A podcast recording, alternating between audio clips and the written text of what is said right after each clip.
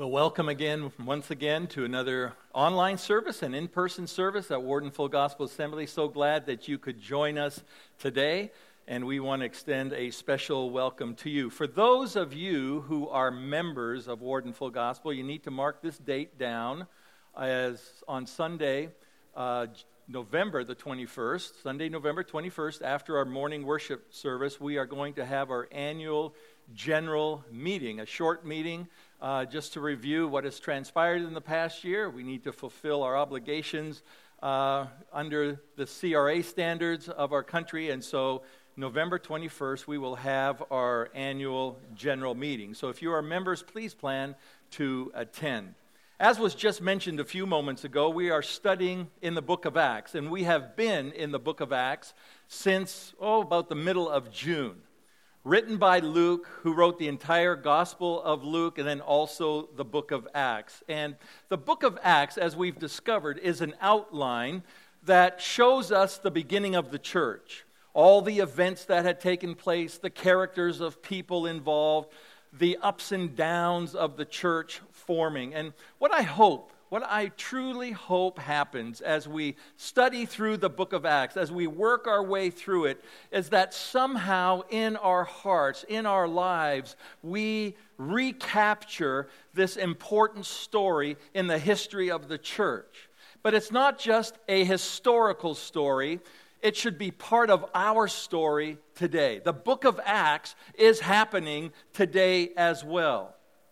And so if you look back, as you look back, hopefully, hopefully you might be able to identify the things that were true back then during the first century are happening today, that somehow we can reclaim those things. That they weren't just something that we gloss over or something that happened back then and it was part of history, but that the book of Acts truly is part of the church today.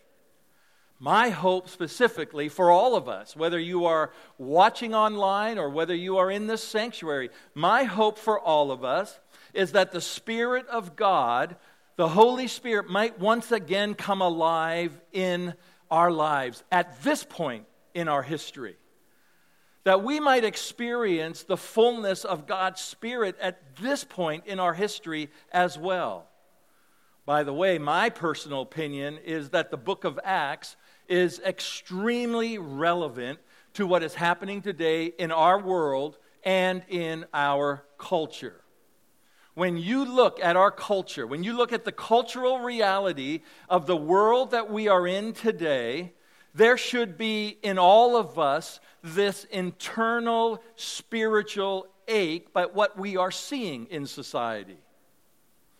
Because what we are seeing in society, in the political world, is this division, this divisiveness, the animosity. And it's not only happening in the world among people groups, but it's also become a part of the church. We are seeing a divisiveness and animosity arising between people, even in the Christian community.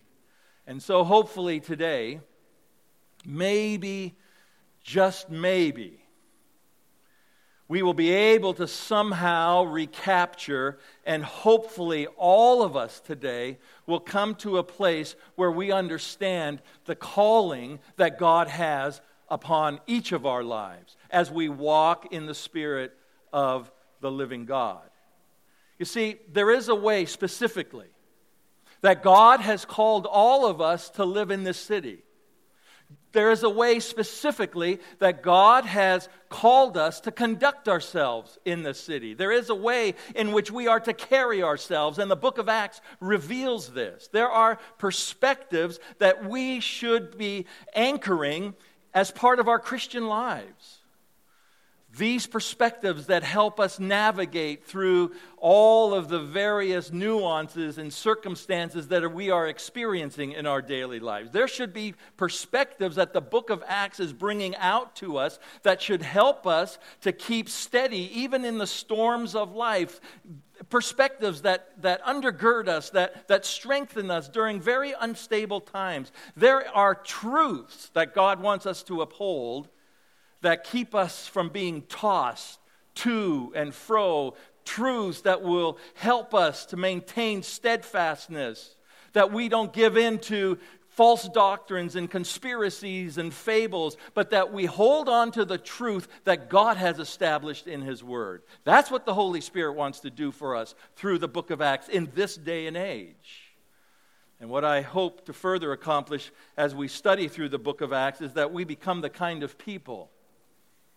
That we become the kind of people that have stability, the kind of people that can navigate through uncertain times, the kind of people that are strong and are able to discern complicated situations, that we become the kind of people that maintain our Christian testimony during times of upheaval, just like we are in with this COVID pandemic, that we maintain our Christian testimony.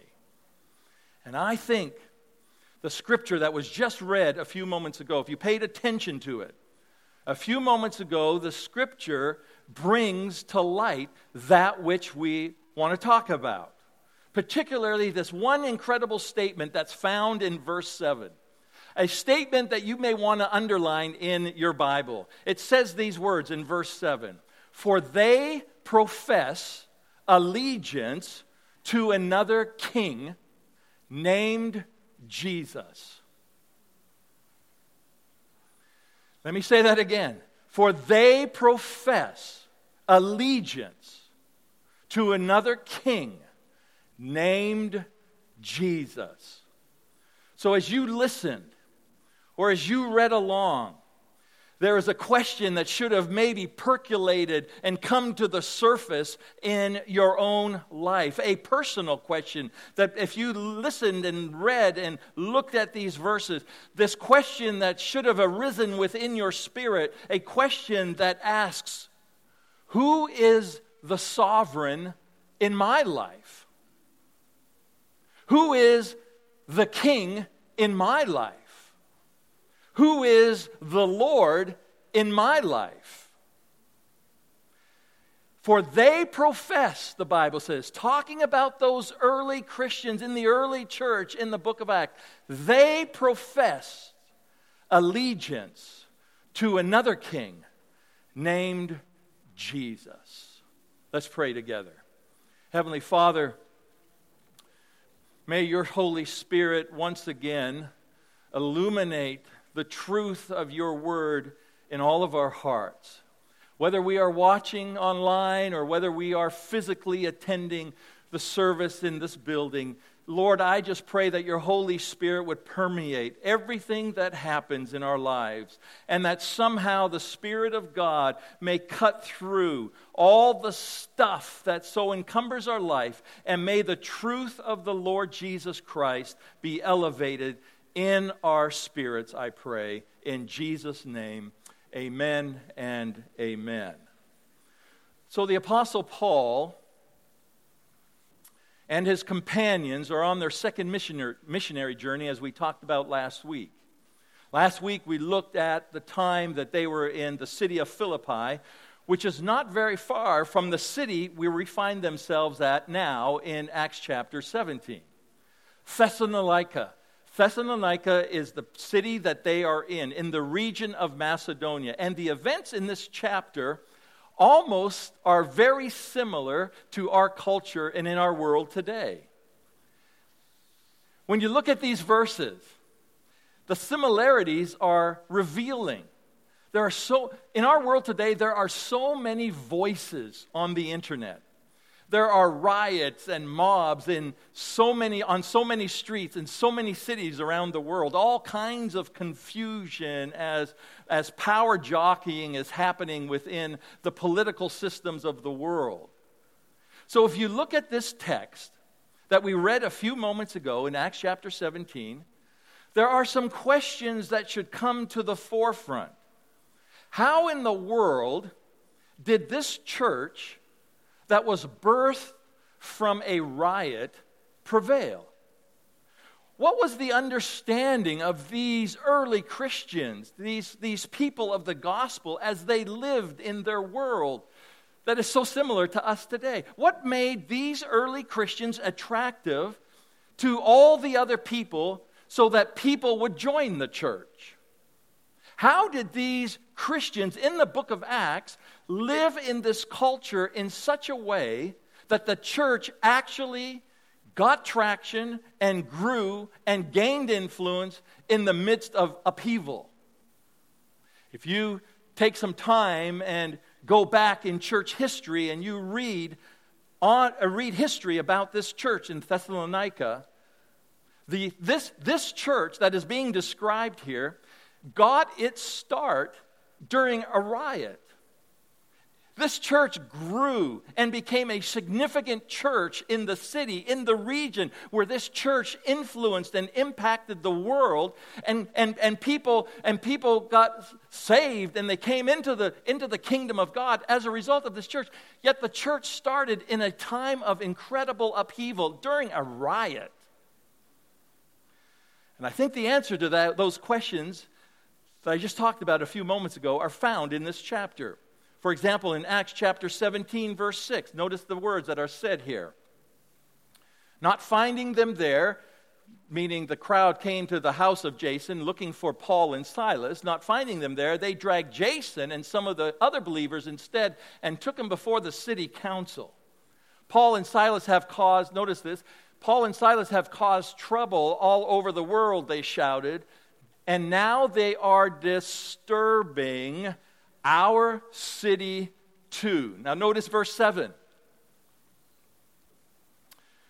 Verse 7, we're waiting for verse 7. And Jason has welcomed them into his home. They are all guilty of treason against Caesar, for they profess allegiance to another king named Jesus. Now, if you recall, prior to these verses, Paul is in Thessalonica. He's been there for three weeks. The Bible says he was teaching and reasoning in the synagogue. He's among the people in the synagogue explaining the Old Testament. He's proving to the audience of people who have gathered in the synagogue that the Messiah was not a political Messiah, but was indeed the Christ, actually the Son of the living God, and that this Messiah was crucified and died and rose again. That's what Paul if you go into the earlier verses of this chapter, that's what Paul is proving to the people in the synagogue. And then to connect the dots even further, he is saying, Well, you've heard about this person, Jesus. You've heard about Jesus, who was crucified and died and resurrected. And, and he's saying that this Jesus that you have heard about is the one the Old Testament is describing as your long awaited Messiah. So, Paul is in the synagogue. He's reasoning, he's proving, he's connecting who Jesus is and who the Messiah is. That's what he's doing, teaching in the synagogue. And while he is teaching in the synagogue, presenting this truth, the accusations began. They weren't false accusations, they were true accusations. Sometimes accusations can be true. And the Bible says in verse 6 have that these, these people, these Christians, Paul and Silas in particular, have caused trouble all over the world, and now they are disturbing our city. What is being said about these Christians is actually true about these Christians. There is a disruption happening. There's a disturbance going on. But as people are listening to the truth, some were persuaded and joined the fledgling group of believers. Look what happens when this occurs in verse 5. But some of the Jews were jealous. So they gathered some troublemakers from the market, placed to form a mob, and to start a riot. They attacked the home of Jason, searching for Paul and Silas so they could drag them out to the crowd. That's very fascinating to me. This group of religious Jewish people devoted to Jew- Judaism went out looking for troublemakers. Troublemakers in the city, people who like to fight, the gangs of the streets. And they form this mob. You see what, do you see what's happening here? The Jewish religious leaders, people who are devoted to Judaism, are who, the, the people who are chasing Christians from city to city, trying to punish them, persecuting them, dragging them into prison, driving them out of the communities and towns. These, these people are seeing these Christians as a threat to their religion, to Judaism. And so these devoted disciples of Judaism, of the religion, are forming an alliance with the troublemakers, the wicked in the city, the wicked people of the city. They're forming an alliance with them in order to preserve their religion. Now, the question that should pop into your mind when you hear that kind of statement is that, that is absolutely ironic. People who are religious Jew, Jews are forming an alliance with the wicked troublemakers. They're, they're teammates. They're people who have formed friendships together. This, this is an unusual and inconsistent alliance. And it reveals something about the people in such alliances, and it's not a very positive description. And as I was reading that this week, I was thinking to myself, how far were these Jews willing to sell their souls in the name of their religion in order to achieve their end goals? How far were they willing to abandon all of their r- religious beliefs and their values and aligning themselves to a group, this unholy alliance? How far are they willing to go in order to make their ends meet? And in actuality, these troublemakers are saying, and these Jews, religious Jews, are saying, the Christians have messed with our lives. They're making un- things uncomfortable with us. They're, they're threatening our security. They're undermining our power structures. And in essence, what they're doing is they're accusing Paul and Silas, they're accusing them of disrupting their comfort level. Their lives are being upset by the gospel message. And as this is being exposed, their, their goals or the reaction of these Jews is one of desperation. And it's really interesting to me that while the Jewish culture is oppressed by the Romans these specific Jews are appealing to Roman law to go against these Christians, saying that these Christians are guilty, as we read a moment ago, these Christians are guilty of treason against Caesar. Now, that's a very, very, very interesting statement. Because, you see, this phrase promotes something that we need to understand of Christians. Up until this point, the Romans of that then known world probably didn't care that Jesus was being called a God by the Christians throughout the empire. Because the empire, the Roman Empire, encompassed all sorts of lands, people groups and cultures and all these various cultures and people groups and languages that people spoke. They all had different gods that they worshiped. In fact, the Roman Empire, you can look this up in history, the Roman Empire was a very polytheistic culture. But then these Jews that confronted Paul and Silas understood something in the language that Paul used, and they used that description against them and to stir the pot and to agitate the people in the city and to bring these people before the Roman council.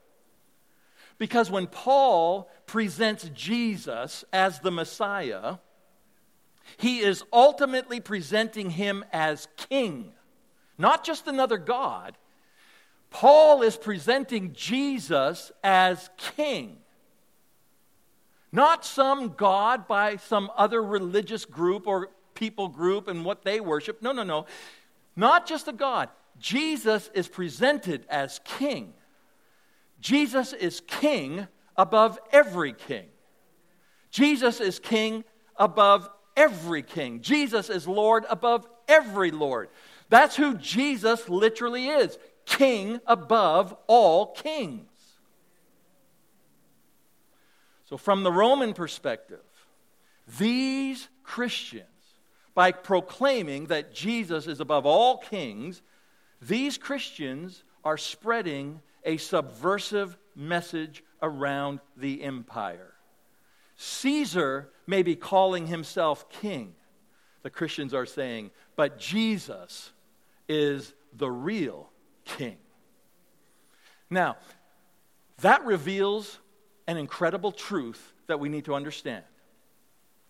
It is a truth that is so essential for us to understand as Christians, as followers of Jesus, as disciples of Jesus. Listen very closely. To be a Christian, my friends, to be a Christian is to pledge allegiance to Jesus as King. You need to note this down. To be a Christian is to pledge your allegiance to Jesus as King. Let me say that again. To be a Christian is to pledge allegiance to Jesus as King. For those of us who are wondering how we navigate through our current realities as a Christian, this, this statement has to be the foundation of our lives. If you want to be a Christian and live in today's world, to live in this environment, to live in this country, to live in this moment in history, let me say it again to be a Christian, you have to pledge allegiance to Jesus as your king. Now, when you decide to follow Jesus, and become a Christian, you are aligning yourself and your loyalties to Jesus. You are pledging your allegiance to Jesus. That's at the heart of what it means to be a Christian. You are part of a new group. You are a part of a new people. You are a part of a new nation that knows no borders. You are a part of a people group that's no longer limited by culture, crossing all geographies. It is not led by a human being to be a Christian. You are part of a movement, of a group of people whom Jesus leads. That's who you pledge allegiance to if you call yourself a Christian. Which means there are allegiances in my life that have to change. If you are going to work your way through and, and follow this Christ, who is the Lord of lords and above all other kings, that means if there are allegiances in your life, you are going to have to work through these changes and you are going to have to relinquish some loyalties. You're going to have to replace some kings and kingdoms because if you don't set aside those allegiances that you have in your life now, you will be in continual conflict in your soul.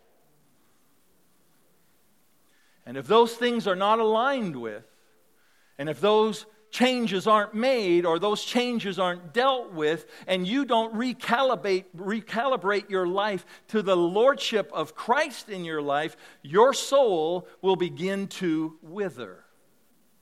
So, in the remaining moments that we have, I just want to talk about three basic choices that you and I have.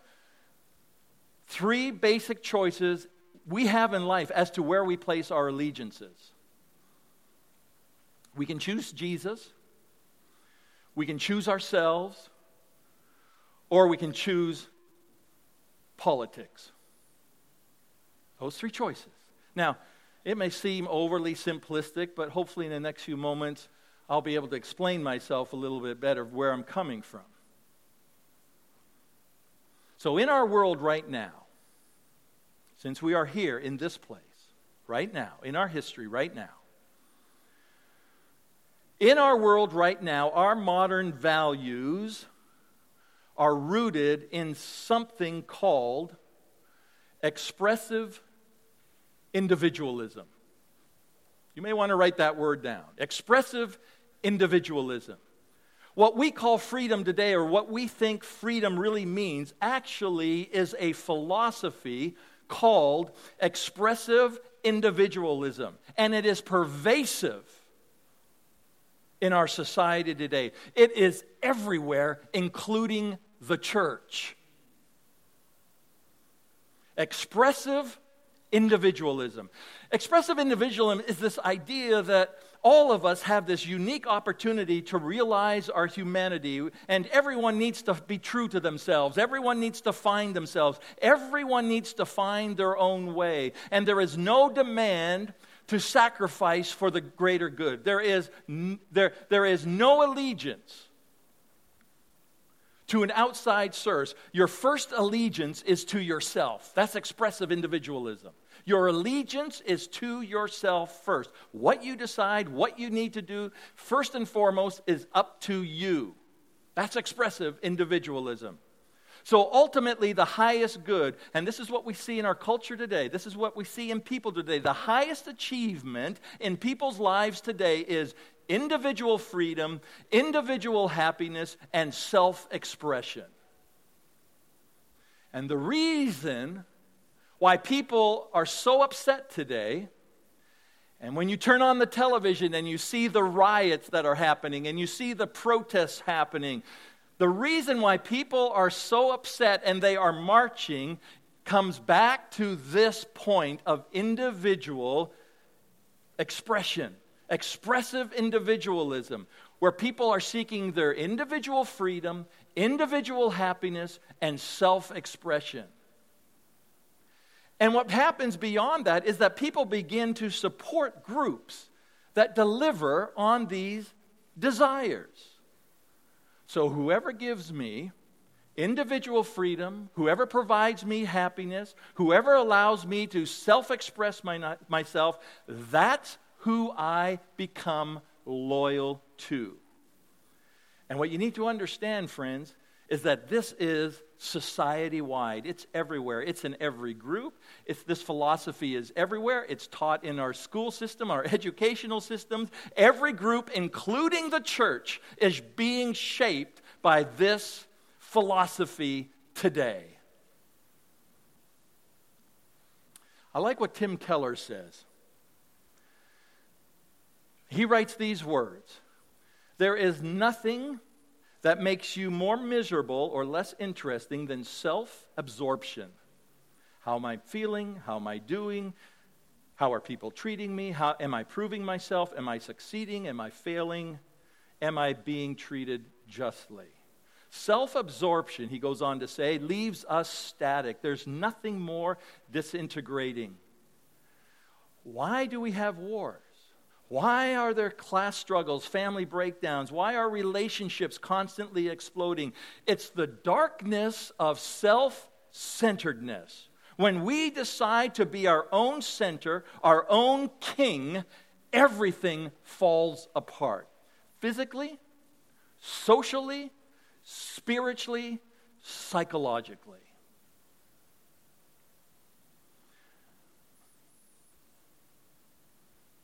When we place our allegiance to Jesus, there is an alignment that happens, that takes place, that disrupts this expressive individualism.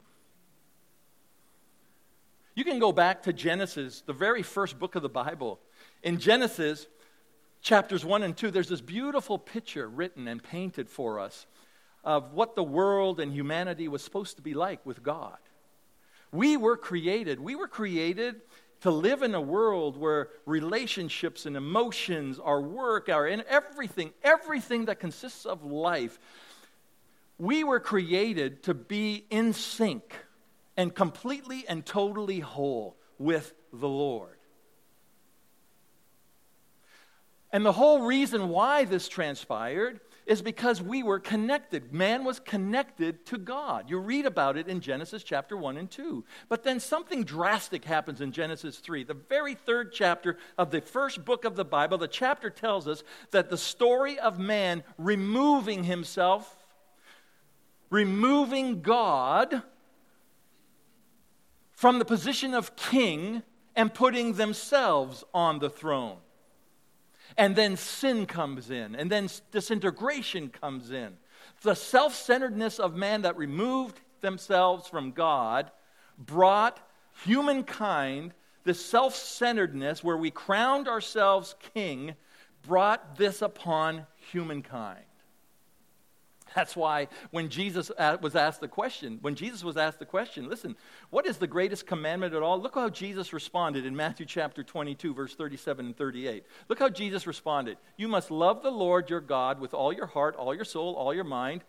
What, is, what does it say? This is the first and greatest commandment. What is Jesus describing here? What is Jesus talking about? Jesus is telling us that entire life, an entire being must come under in alignment with God in order to find wholeness and completeness. In other words, what Jesus is describing is a complete undoing of Genesis chapter 3.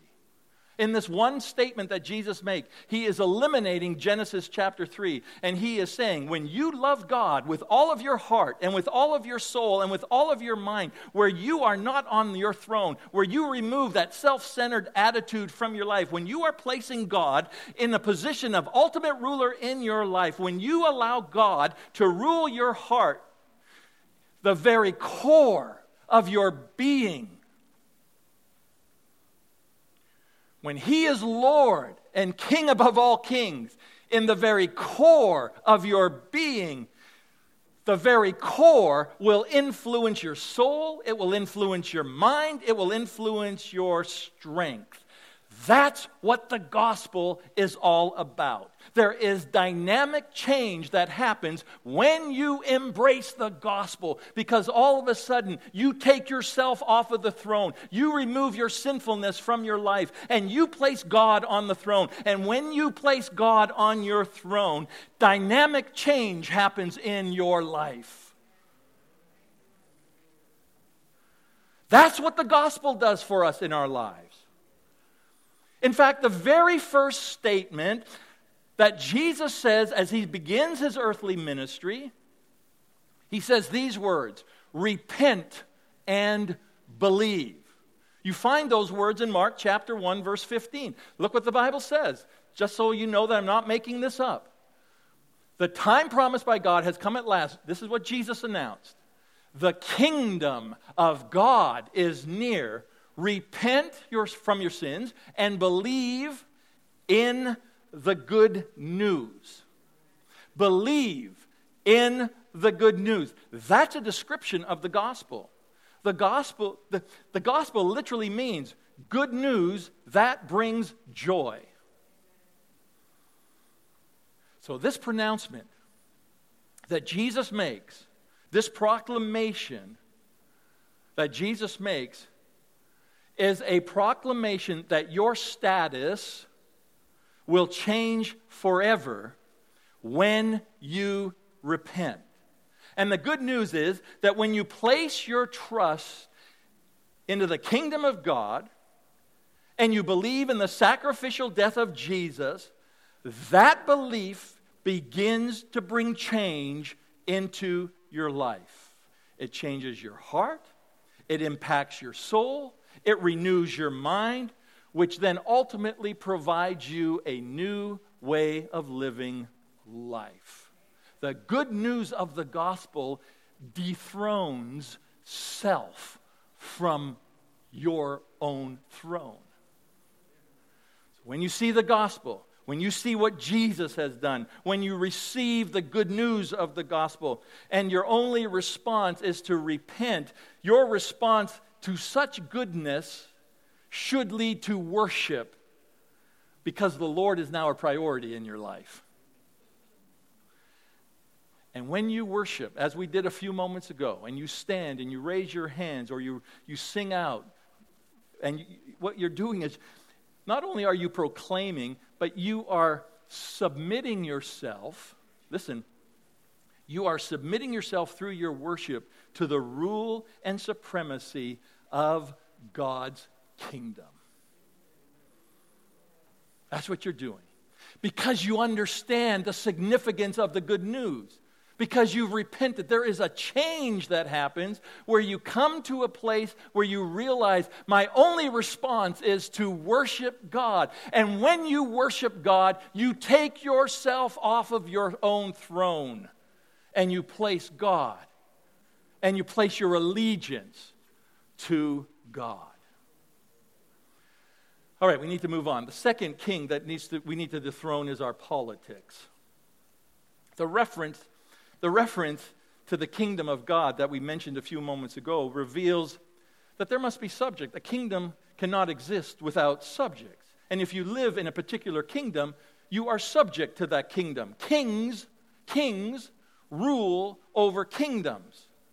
And in those kingdoms, subjects reside. Makes sense, doesn't it? So, so your citizenship, your loyalty, your duty, when it's aligned to the king and his kingdom, is found into the kingdom of God. So when I proclaim to you, as I'm doing this morning, as I proclaim to you that Jesus is our king and that we reside in his kingdom as his followers, we acknowledge not only that he is king, but we will also live according to the rules and conditions of that kingdom. So once you make a decision to align yourself to the king, you immediately become a citizen of his kingdom, and to live in his kingdom means that you are going to now be a person who follows the precepts and the guidelines of living in that kingdom. So, as subjects of Jesus' kingdom, we have a clear obligation, a clear mandate to live in this world. We are fully present we are full participants in life around us, but we have this acute awareness that we are citizens of a heavenly kingdom. So we're kind of in between, aren't we?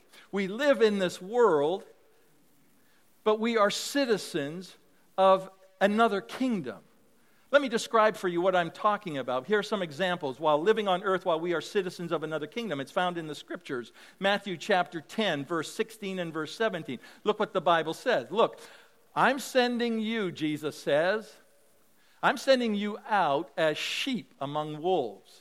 So be as shrewd as snakes and harmless as doves, but beware, for you will be handed over to the courts, and you will be flogged with whips in the synagogue. 2 Corinthians chapter 10 verse 4 through verse 5. We use God's mighty weapons, not worldly weapons, to knock down the strongholds of human reasoning and to destroy false arguments. We destroy every proud obstacle that keeps people from knowing God. We capture their rebellious thoughts and teach them to obey Christ. And Luke chapter 20, verse 25. Here Jesus said, Give to Caesar what belongs to Caesar, and give to God what belongs to God. These verses, listen, these verses describe simply two kingdoms. These verses simply reveal that disciples of Jesus, followers of Christ, people who are aligned to Jesus, who have their allegiance to Jesus, are caught between two kingdoms the earthly one where we find ourselves physically living in, and the heavenly one, which ironically, in many times, is at odds with the earthly kingdoms. By the way, if you haven't noticed this, let me just say this to you so that you have a full understanding. By the way, Jesus is neither a liberal or a conservative and Jesus is not part of the NDP party. He's not a Republican, and he's not a Democrat.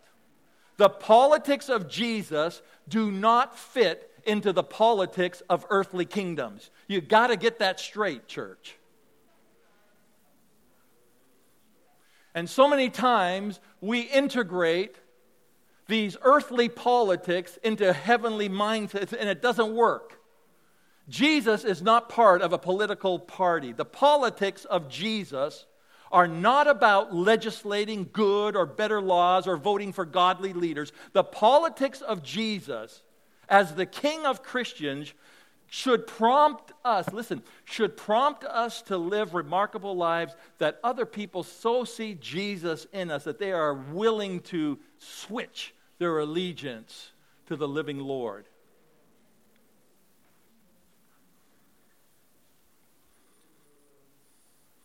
That's how the church becomes influential in the world. When you live in such a way that people see Jesus and your allegiance to Jesus in your life. That's what influences the world when the church contends for justice, when the church offers mutual participation of people within the church, when the church works for peace, when the church builds healthy marriages and relationships, when the church cares, and when the church loves, and when the church serves people of all kinds, when the church offers these things, we are offering to the world an alternative to the political systems and the political agendas that are out there because we are a part of another kingdom.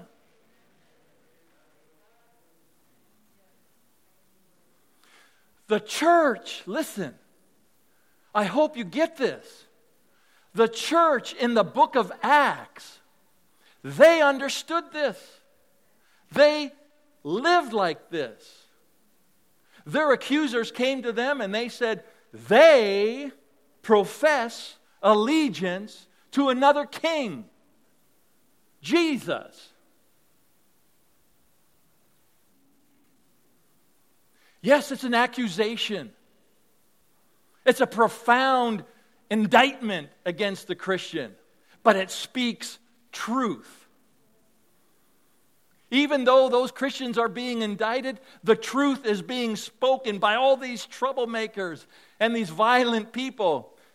Because what they are saying is, as Christians, what we see in them is that these people live for another king. They live in another kingdom. They are not subject to this earthly king, but there is something different about them.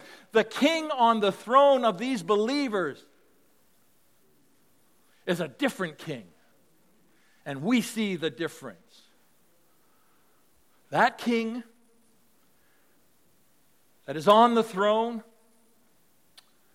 provides for us more freedom than any philosophy or political system can ever provide.